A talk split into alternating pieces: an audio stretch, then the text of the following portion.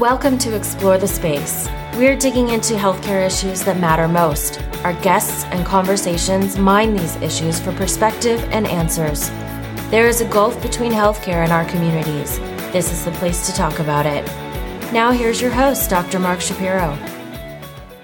Welcome back to Explore the Space. This is Dr. Mark Shapiro. I'm very excited to have as my guest today two gentlemen from the History of Medicine Division of the uh, National Library of Medicine uh, in Bethesda. Joining me today is uh, Jeffrey Reznick, who is the chief of the History of Medicine Division, and also Ken Koyle, who is the deputy chief of the History of Medicine Division.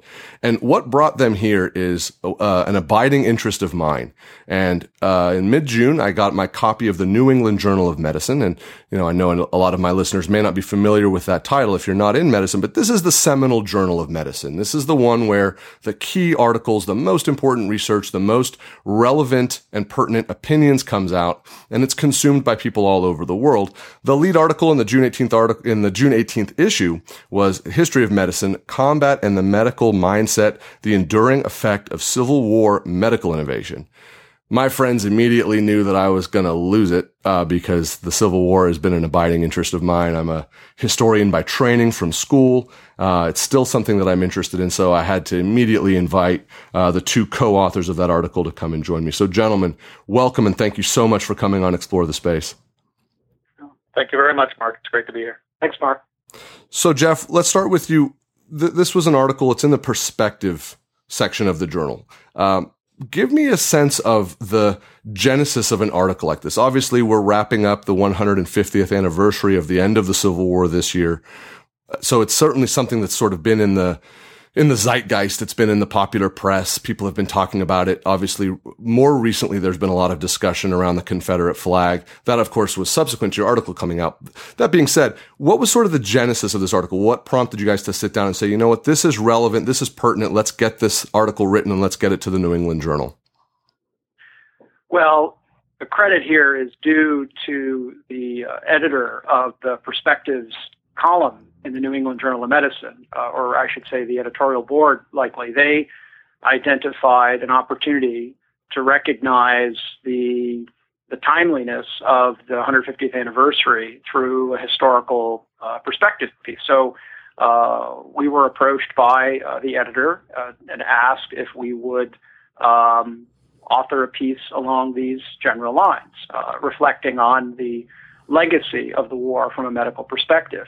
Um, my colleague Ken and I, we work closely on a number of projects, including uh, historical research and writing. And um, uh, we talked about this as an opportunity together to uh, kind of align our, our thinking, our perspectives, not only on history, but on the collections that uh, we, over, we oversee here at the National Library of Medicine. And uh, perspective that we bring on to other resources that are held by other cultural institutions, particularly the National Museum of Health and Medicine, where I worked for a few years as a curator.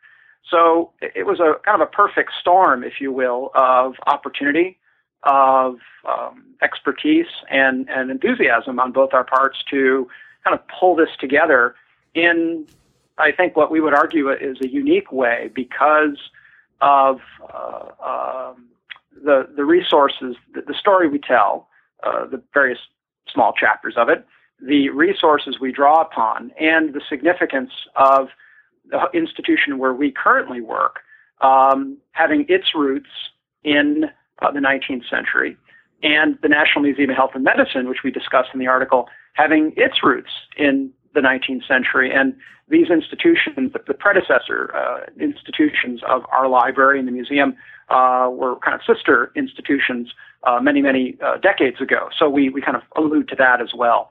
So it's a combination of things, really, and we're really fortunate to have written a piece together. It's just endlessly fascinating how these all of these different things, you, you feel like they'd be moving sort of in parallel, but they're all so closely interrelated. You know, when I read the article and, and as you mentioned, the, the connective tissue that puts the, the museums and, and, and our career trajectories together in the 21st century, it all comes back to these sort of seminal moments in our history. And that's sort of why I wanted to dive into this and why I think this article is so relevant. We can draw really important things because we are indelibly connected to this, this sort of material. Ken, give me a sense first off of at the outbreak of the war, 1861, what did healthcare in the United States look like? If you were someone who your your belly started to hurt, or you started having chest pain, or you got a skin infection, what did what did your healthcare worldview sort of look like in the United States, 1861, before the outbreak of the war? I think the the key thing about healthcare, uh, you know, antebellum healthcare was diversity. Really, there was a wide, wide range of uh, types and qualities of healthcare available. So you had, uh, of course, your your allopathic doctors, uh, you know, physicians who had gone to what we would consider a, a regular traditional medical school. Uh, some had, you know, the, the, the best had tr- trained in Europe, had traveled, had uh, more extensive uh, training in, in medical doctrine, but there were also uh, hydropaths, people who practiced various water therapies. There were Thomsonians. There were all kinds of homeopathic doctors. And so your chances of getting an actual medically trained physician were about 50 50 mm-hmm. compared to you know getting a, a, a school trained medical uh, professional versus somebody who was you know perhaps school trained in some homeopathy or perhaps you know, in some cases, kind of making it up as they go.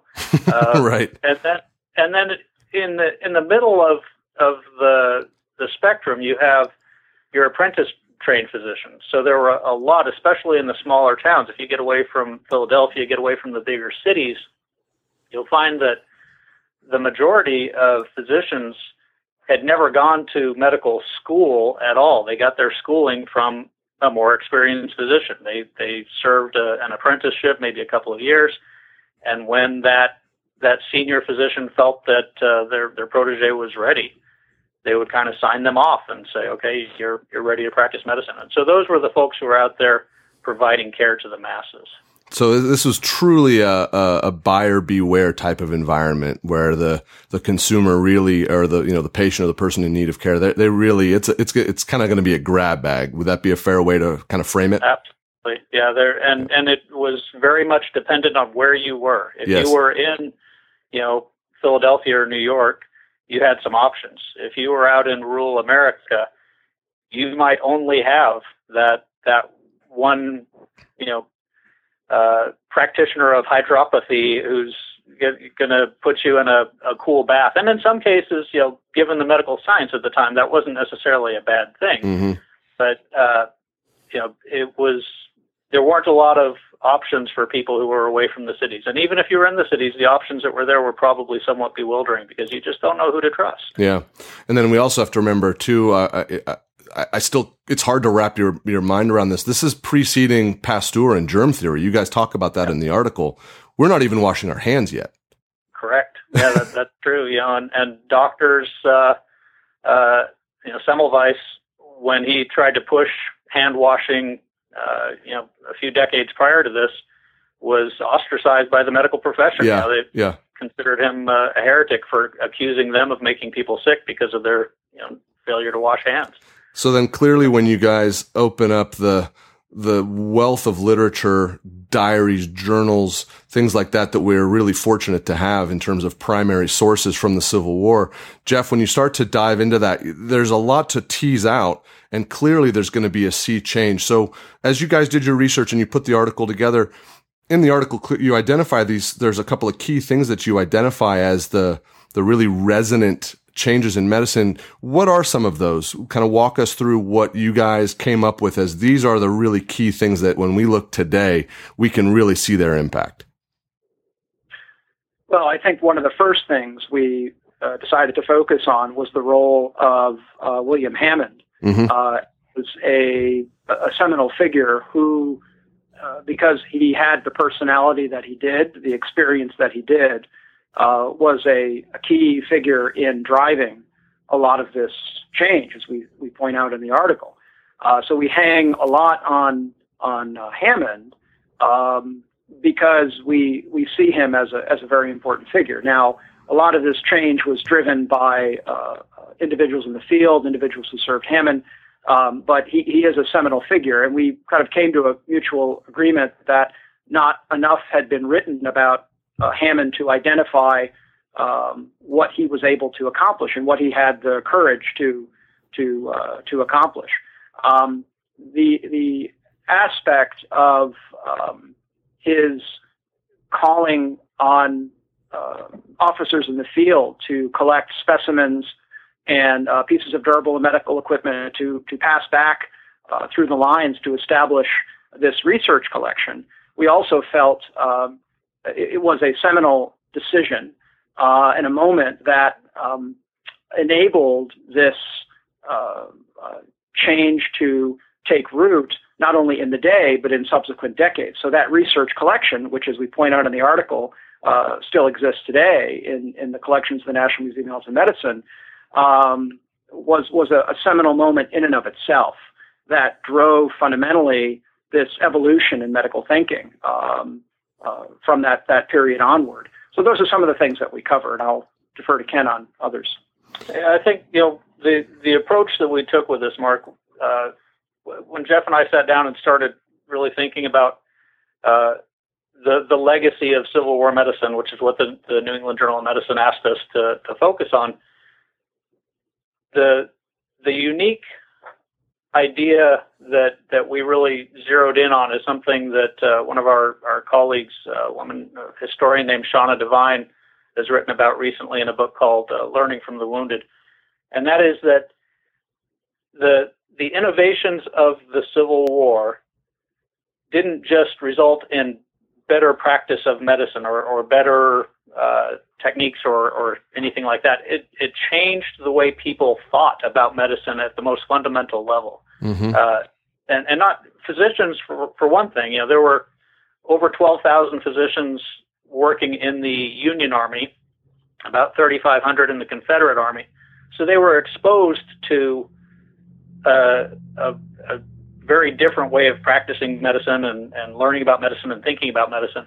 But the, the civilian population itself, because so many were impacted by and uh, involved in the war in different ways, when the war was over, everyone had a very different way of of looking at and thinking about medicine. So when you looked at, uh, for example, the, those homeopathic physicians out there in, in rural America, suddenly you, you kind of saw them through a new set of eyes. Suddenly you're you're kind of thinking, well, wait a minute, where's the science behind this? And that was something that wouldn't have been common in the general population prior to the war. So that was the biggest change. Was just the way people of all walks, uh, both those in the medical profession and those outside of it, the way they perceived the practice of medicine really changed with the war one of the things about this article and the point that you've just made that is incredibly exciting and compelling to me is that, in my opinion, I'll be totally honest, I think that medicine in the Civil War is understudied at this point. There is a ton of material on, you know, primary sources, like I said, s- journals from surgeons, soldiers' recollections of the care that they received, but that sort of next generation interpretation and what were the ripple effects of it.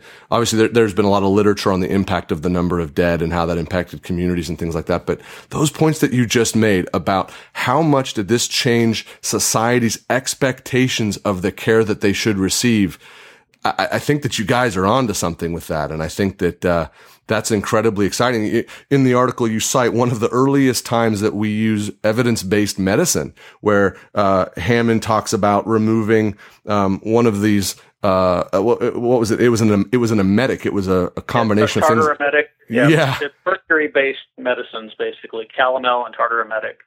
Basically, yeah. given to soldiers to make to induce vomiting. Um, and you can right. imagine the, the relevance of that in someone who has a gunshot wound is probably fairly sure. limited. Well, and you know these were were medicines or medicaments, as as they were sometimes called, mm-hmm. uh, that had been used for uh, you know generations, and so they they go back to a time of heroic medicine when something that you do for a patient has an effect, and that just the the mere cause of uh, uh, uh, something to happen to the patient is enough evidence to to a non-scientific observer to say, well, it's doing something, so let's keep doing it. It, mm-hmm. it must be must be helping. So if, if you're making them vomit uncontrollably, well, maybe they're getting the bad stuff out of their system. And so that that kind of mentality persisted for so long prior to Hammond. Mm-hmm. Uh, you know, and and we we credit Hammond with a lot of this. He wasn't the only one thinking this way, of course, but he was the one who was put into a position to really push the ideas. Yeah. Uh, and so when he came along and said, "Well, wait a minute, yeah, it's having an effect, but there's no evidence that this is a good effect," and when when he really started looking at the evidence and started taking a more scientific approach to it, and and reading the works of others who were you know similarly taking a scientific approach, uh, it became clear that just making somebody vomit, you know, because they happen to have a fever, is not necessarily helpful. Right. And so he removed those uh, those medicines from the supply tables so that they were not. Uh, they, the physicians could still use them if they wanted to. They just couldn't order them through the army supply system. Uh-huh, he didn't uh-huh. prohibit. You know, that's that's a, a common misunderstanding about Hammond as well, and something that uh, the the doctors of the time kind of uh, criticized him for, especially the older ones who didn't accept the scientific approach. They they felt that he was prohibiting the use of calomel and tartar emetic. Mm-hmm. Uh, that wasn't true. He didn't prohibit their use. He just said, no, you're not going to order them through the Army supply system. I think that any uh, physician uh, that's listening to that and hearing that right now and saying, wow, that's one of the earliest instances of a formulary being limited and me not being able to have access to a medication exactly. I want to use. That's exactly what it was. And so, uh, you know, the impact was huge. It, there was a negative impact for Hammond. He, you know, the there was, you know, there was a backlash. There were a lot mm-hmm. of very old traditional physicians who did not like having their formulary limited. Sure. As these expectations change, the war evolves, the war subsequently ends. Obviously, the veterans of the Civil War went on to become the leaders of the United States, moving into the forward into the 19th century, into the Gilded Age, um, and and onward. Presidents, justices of the Supreme Court. Did those expectations in your guys' research, did you find evidence that expectations of healthcare influence subsequent decision making in the uh, in the period of Reconstruction in the postbellum time? Well, I would say that yeah, it, it certainly did in a couple of ways. One is that um, things like hospital construction, funding for those that that type of work would have been largely through charitable organizations, religious orders, and things like that prior mm-hmm. to the Civil. Uh, the the value of hospitals and medical systems really uh, was evident to everybody through the experience of the Civil War, and so you find cities uh, willing to tax the population and, and raise revenue in order to build a hospital, in order to uh, staff an ambulance crew, an ambulance system. Um, you know, so you start to have those resources available throughout the country that wouldn't have been available and weren't available prior to the Civil War. They weren't available until it became evident that they, they there was enough value in that that politicians would push to say, you know, we need money to to fund this type of uh, this type of resource. Mm-hmm. No, that makes sense. Jeff, one of the other things that you spoke about in this article, uh, in addition to this idea of expectation, was the the inculcation and the structuring of evacuation strategies of triage of moving the wounded of moving large numbers of incapacitated people uh, from the battlefield to the rear and then subsequently to the rapidly developing you know care facilities that were being developed all along the eastern seaboard is that obviously that's a key piece as well that we see today. What was sort of the genesis of some of that, and and what are where does how far do those ripple effects go? Well, the genesis of that was uh, really with Major uh, Jonathan Letterman, who implemented the system. But uh, again, it was Hammond who was in a position to empower uh, Letterman to to move forward with these these new ideas. I think that uh, by later in the war, um, these systems were more in place than they had been previously. Um, and there had been a measurable difference in the evacuation time from the front lines. Uh, early in the war, soldiers would lay on the battlefield for days. Uh, later in the war, that was reduced significantly. And as we try to point out in the article, that this whole system of, of transport and triage has evolved uh, over time into the 21st century. Uh, it's taken on new forms through advances in technology, uh, which have reduced uh, transport times from the front lines back to uh, home fronts. Um, and it continues to evolve, but the, the fundamental roots go back to the Letterman system uh, during the Civil War. Do you and think? I, I, would also say, Mark, the, the other aspect of that is you, know, you were asking about evacuation, but hand in hand with evacuation is pre-hospital care. Yes. And that was something else that, again, at the beginning of the war, the, the people who were evacuating wounded from the battlefield were maybe musicians or uh, soldiers who themselves were ill or wounded or something and, and couldn't they, they were not not effective as war fighters and so they were put into a, a position and, and in I guess a lot of cases also uh, civilians who were contracted or or just brought in for that purpose but they had no medical training no background at all in taking care of these men that they were evacuating from the battlefield. So a really huge part of what Letterman implemented was not just that echelon care and that ambulance system that, that forms the foundation of what we have today in you know ambulances around the country, but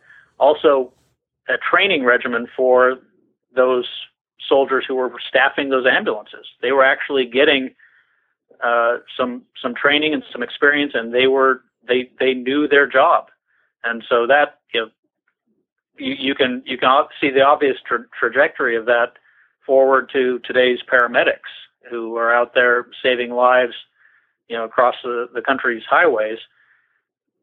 Pre-hospital, non uh, physician, you know, pre-hospital caregivers who have uh, an extensive amount of training now that uh, wouldn't have even been conceivable prior to the Civil War. Mm-hmm. And Ken, in an earlier part of your career, uh, you were an Army officer, more than 25 years in the service, and uh, you were the director of the medical eva- medical evacuation doctrine course um, at the U.S. Army School of Aviation Medicine. When you were doing that work, were you conscious of some of these things? Was this something that you said we are dipping into the past and we're just going to build on some of these central uh, protocols, these sort of central dogma, as it were?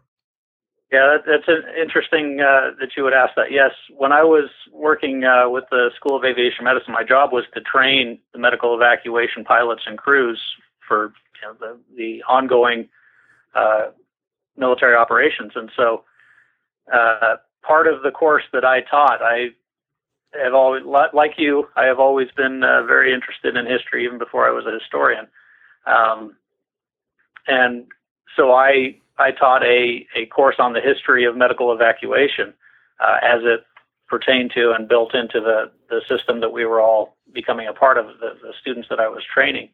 And so, yes, the uh, uh, the work of Letterman and the, the evolution of the ambulance crews and, and the, the path that it took through uh, to aeromedical evacuation, which is what I was teaching, uh, was was very much in my mind. Hmm. And, and Jeff, you've given talks at universities and seminars all over the world, any number of media uh, entities in the United States. What sort of things do they grab for? What sort of things do they find to be the most compelling when you're giving talks, particularly centered around, you know, the 19th century medicine, the Civil War experience? Uh, which of these sort of key things that you guys talk about in the article do you think disseminate and resonate the most as you give these talks in other venues? uh, from my point of view, Mark, the, the subject that resonates most deeply is the relationship between um, the provision of medical care with um, the voluntary sector as it emerged during this period. So, my expertise lies not in the history of medicine in, in a traditional way, but in the social and cultural history of medicine, how uh, medical knowledge uh, um, becomes pervasive in a society, how uh, individuals uh, understand uh, health and wellness on their own terms, in terms of their families and their communities. And I, am very interested in that interplay between uh, medical systems, uh, places of medical care, like hospitals, for example, and individuals and organizations in society that step forward for any number of reasons to to help out or to supplement uh, or complement the the official care as it's given. So, uh, in all these talks I've given, uh, one of the common themes is um, the role of the voluntary sector, whether it's the um, the, the sanitary commission in the Civil War uh, as one organization that that uh, uh, complemented uh, medical care, and individuals who uh, kind of personify that volunteerism. And the one person I've talked a lot about in my work is Walt Whitman, the famous poet who yes. was a care provider and nurse in Washington D.C. hospitals, and I've mm-hmm. written uh, other articles about about Whitman in cooperation with colleagues of mine, formerly of the museum. Um, and this interest of mine, this interplay between the medical, uh, formally understood, and, and the voluntary sector, um, uh, has has uh, informed a lot of my work related to World War One, where I've looked at the roles of uh, the YMCA, the Church Army, and the Salvation Army in British contexts, and how they worked with, say, the Royal Army Medical Corps and other uh, more formal uh, uh, providers of medical care to provide um, not only medical care to wounded, sick and wounded soldiers, but um, to uh, their families and, and others uh, affected by by warfare. So, you know, the, the common theme that I've always talked about is that interplay between the, the medical and the voluntary, and I found it very interesting, and and it, it, it has a human dimension. It puts a face on war in a way that um, I think can very, be very helpful, and people can engage with it um, at that level. And I think, in essence, um, you know, volunteerism is a is a common theme throughout history, and I think everybody can relate to it in, in some way, shape, or form. Uh, and you can take it all the way up to today with the voluntary organizations, the nonprofit organizations that support uh, the the uh, military branches in providing services to returning uh, soldiers, both men and women, uh, and their families uh, from from combat. So it's a it resonates quite a bit, and it's something I've talked a lot about. I think it's it's just a perfect fusion, the two skill sets and the two sort of prisms that that that you gentlemen viewed the subject matter through, bringing those two things that you just spoke about together. I mean, that really informs this article, uh, and it it it. I don't know if that was serendipitous that the two of you decided to work on it and and fuse those, but it it just it just sings. It works so perfectly you you touched a little bit just now on on where we are today, and of course, as as you know, I was drummed into me as a history major. History is is no good to us if we don't draw on it to uh, learn from it and um, build on on our world today from it. So. You, you, talked a little bit today about the, the spirit of volunteerism. Uh, obviously, we always see things like that in periods of disaster or catastrophe, where again we have to use these same strategies and protocols for evacuation, but we also see a lot of people step forward to uh, sometimes even put themselves at risk, but to help those who have been affected, whether it's a natural disaster or time of war or something like that. I'll ask both of you. Jeff, you can go first. Look into your crystal ball. And if you say, when this, when this same article is going to be written in 50, 100 years, what does the response that we've had to events in the 21st, this first part of the 21st century, the first two decades, we've had natural disasters. We've, we've had, uh, two different wars. We've had a number of, of, uh, mass casualty events, unfortunately. What will be the things that, what will be those common threads that can still go all the way back to the Civil War, but that we've built upon? What's going to be the key things that the writers in the future look at and say, they learned from this, they built on it, and here were the things that maybe they could have done differently?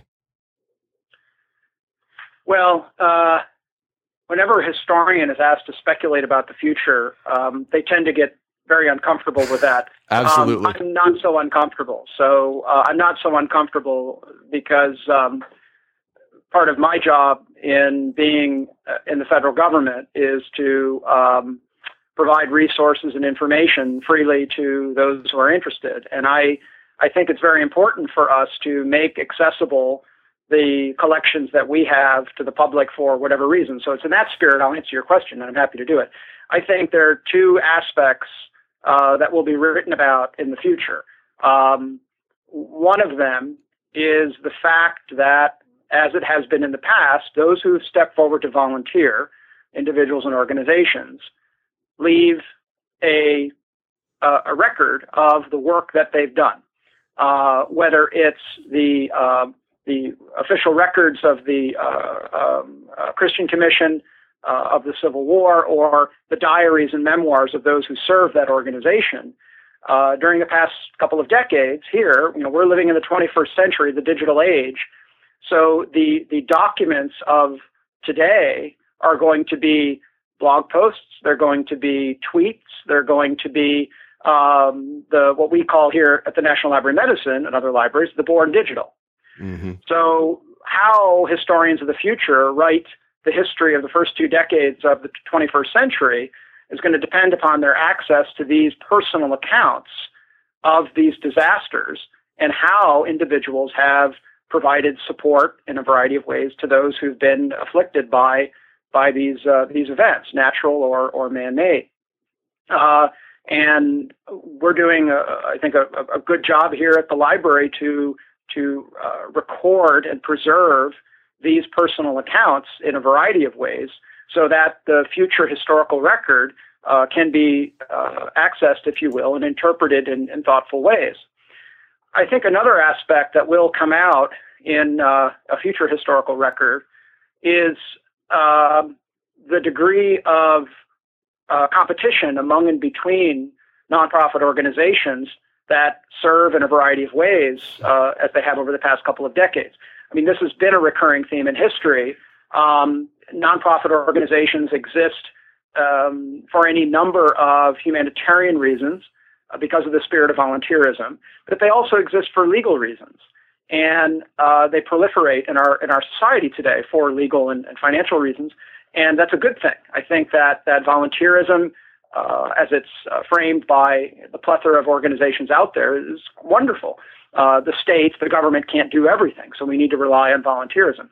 I think uh, the future of of nonprofit organizations will have a chapter involving their competition. There are so many of them uh, that that have overlapping, uh, well-intentioned missions, and the um, the the their efforts need money to to operate. And I think there's a lot of uh, healthy competition among and, be, among and between nonprofit organizations um, that that uh, cause them to be very successful, but also maybe inhibit some of their their activities. Um, my former life was in the non- national nonprofit sector, so I have some direct experience in this regard. Uh, and I think the future record will will document this quite well. And I think it's important that we do document that so the future uh, of volunteerism in this country and around the world can can emerge in a way that's beneficial to the recipients of that that well-intentioned care, and that there's not undue competition that can hurt um, hurt those uh, that the sector serves to uh, to um, intends to serve. So those are two two aspects I think are looking into my crystal ball that I yeah. think are going to happen. But I, I, don't think that's disconnected from my role as a historian and the retrospective work that historians are primarily concerned about. I think it's our job uh, to, as I said, provide information to help people look forward. And to the degree to the degree that we are as historians comfortable with doing so, I think it's incumbent upon us to to try to to look into those crystal balls, so to speak. I think that those are absolutely fascinating takes, and, and that issue of competition is, is actually one that I hadn't thought of, and, and I'm to have to reflect on that a little bit. I think that that's uh, that is really really interesting. Ken, I want to reframe the question for you just a tiny bit. Let's say it's going to be you. You've been an active historian for a long time, so several decades down the road, you're going to sit down to write your memoirs a la U.S. Grant. There's the famous picture of Grant sitting in the chair uh, in front of a cabin. You're going to sit down and write your memoirs and your reflections from a more personal level. When you you've already used a lot of lessons from the Civil War to uh, to build some of your own teaching and some of your own protocols, what are the some of the lessons that you're going to draw from how we've done things correctly, how we're how we could do things differently and better when you sit down a couple of decades down the road uh, to write for future generations? Well, let me let me start first by saying I hope when I write my memoirs I won't be on at, at death's door like uh, Grant was. You know, that's, to, that's fair. I wasn't actually going to say that, but no, you're absolutely so. right. That's fair.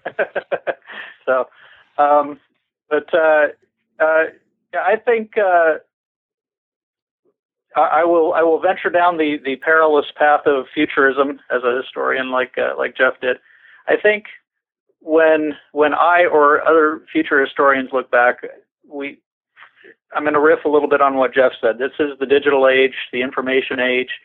Um, that that whole milieu, that environment, is going to really play into uh, events over the the coming decades, and and when we look back, that's going to be a, a huge part of what makes up our history. And so I would think that things that that will be happening in the coming decades that we'll look back at and say that was significant are ways that we share information, ways that that we communicate with each other, and especially in times of, of uh, conflict, war, uh, disasters, things like that, when when action was critical, when people had to step up and do something, having the ability to get information immediately is going to make a huge difference in, in what actions people take. So,